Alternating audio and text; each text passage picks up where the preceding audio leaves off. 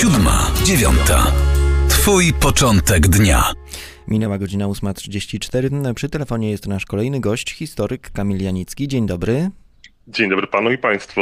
Dziś w Kościół katolicki wspominam świętą Jadwigę Andygawańską, Jadwigę Królową. My o tej postaci porozmawiamy. Dla nas to osoba, dla Polaków wyjątkowa, osoba trochę tragiczna, ale chciałem zapytać na początek, jak te wszystkie fakty z jej życia, to w obliczu czego została ona postawiona, wyglądało na tle tego, co działo się wówczas w Europie. Czy faktycznie kobiety na tronach europejskich królowe, księżniczki też e, miały do czynienia z takimi sytuacjami, czy chociażby e, kilkadziesiąt lat wcześniej, w dobie rozbicia dzielnicowego w Polsce, jakieś takie wydarzenia dotyczące życia kobiet na tronach miały, miały miejsce.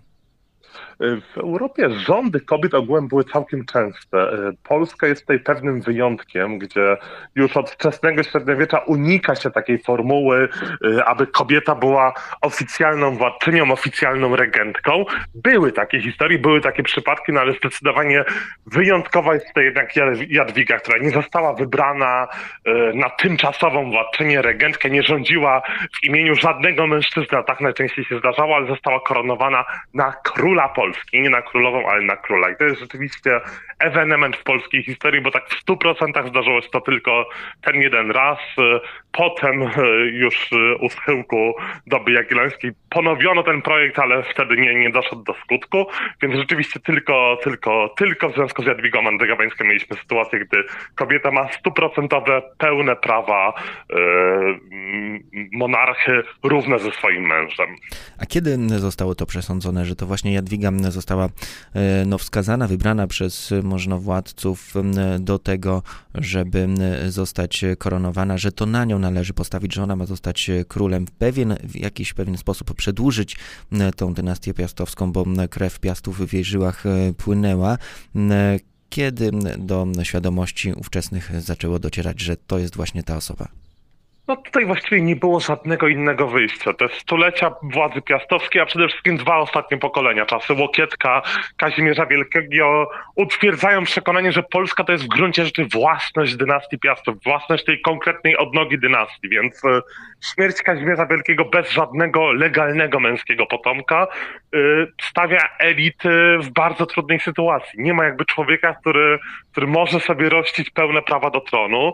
Y, wtedy przekazano władzę nie Węgrom, jak się zwykle mówi, ale po prostu siostrze Kazimierza Wielkiego, Elżbiecie Łokietkównie. I jej wnuczką z kolei jest Jadwiga Andegawiańska, więc to jest ta wówczas, jak sądzono, ostatnia osoba, która może twierdzić, że posiada Polskę, że jest y, y, panią przyrodzoną, jak wtedy mówiono. Więc był to właściwie gest konieczny, aby utrzymać ten system władzy, aby zasady, które kultywowano już od dekad, a nawet stuleci, utrzymały się w mocy. Więc to, nad czym się zastanawiano, to nie czy któraś z córek węgierskiego króla, też pozbawionego synów, zostanie polskim królem czy królową o wyjątkowej pozycji, ale która z nich to będzie? Bo Ludwik Węgierski miał trzy córki, Jadwiga była trzecią i najmłodszą i, najdłuży, i bardzo długo sądzono, że dla niej nie będzie żadnego królestwa i żadnych perspektyw. Więc y, tutaj dopiero gdy umarła jej starsza siostra, przede wszystkim y, już po śmierci Ludwika Andegaweńskiego w 1380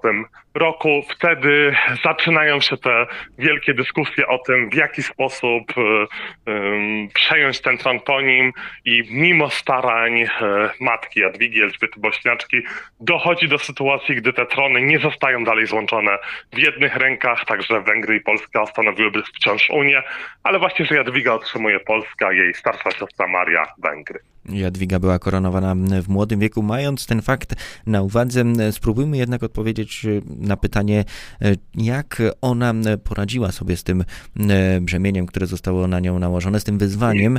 Czy można w ogóle powiedzieć, że gdzieś tam sprostała tym oczekiwaniom, czy, czy nadawała się na króla? Wiemy, że była wcześniej zaślubiona, czy też była zaręczona z przedstawicielem dynastii Habsburgów. Te wszystkie plany zostały zmienione.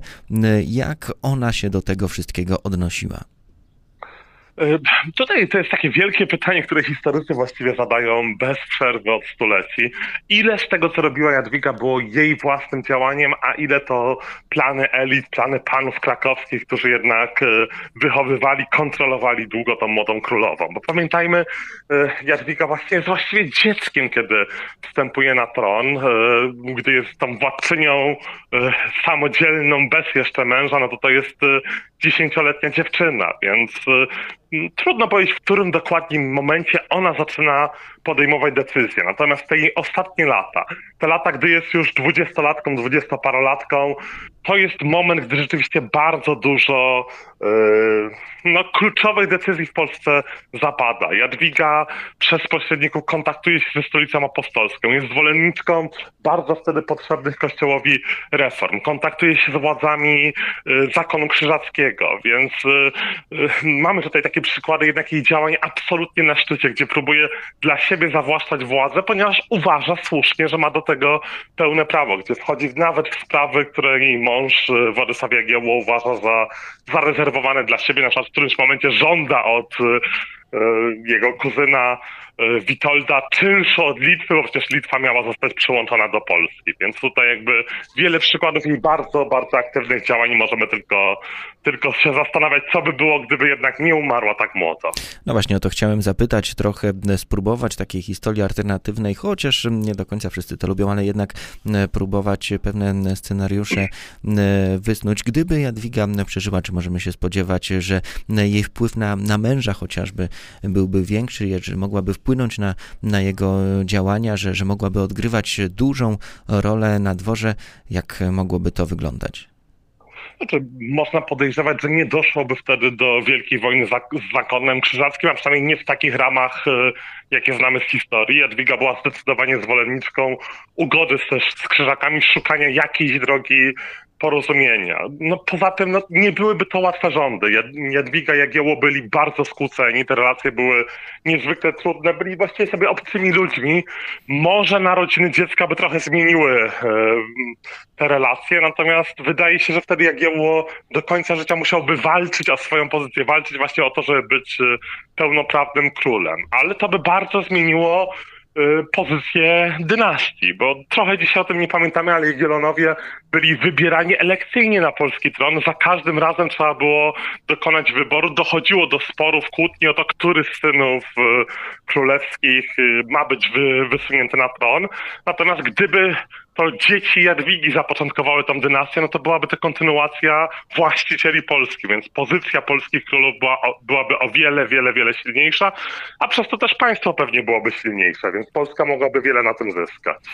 Czy były jakieś inne scenariusze, jeżeli chodzi o męża dla Jadwigi? My mamy tutaj oczywiście postać Władysława Jagiełły, który nim się stał, ale czy mogło się to wszystko potoczyć inaczej właśnie w tym aspekcie?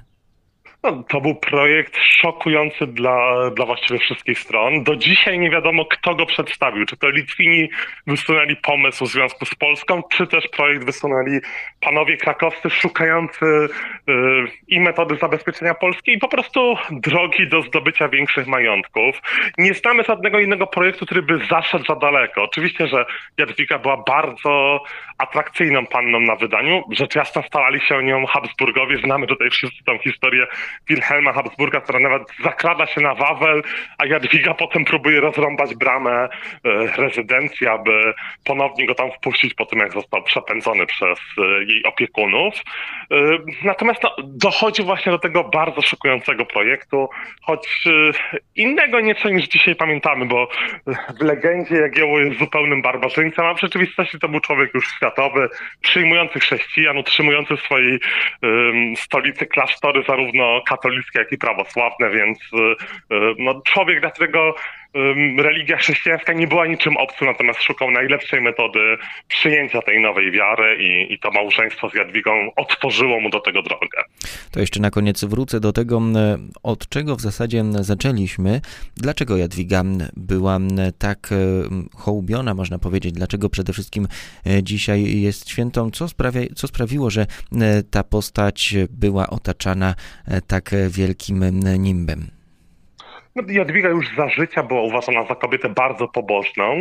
Y, Już wtedy powstawały przeróżne legendy właśnie o jej dobroczynności, które znajdują potwierdzenie w faktach, ponieważ mamy dokumenty, które pokazują, y, jak Jadwiga zakładała przytułki, jak dbała o y, ubogich, y, jak też położyła fundament pod tworzenie Uniwersytetu Jagiellońskiego, który wtedy był, pamiętajmy, instytucją de facto kościelną, więc tutaj jest wiele przykładów jej, jej działań na rzecz poddanych. To oczywiście był pewien schemat, to było coś, czego oczekiwano od każdego władcy, ale wydaje się, że Jadwiga faktycznie szła tutaj o krok dalej. No i angażowała się też w sprawy religii, tak jak powiedziałem, y, kontaktowała się z kurią rzymską.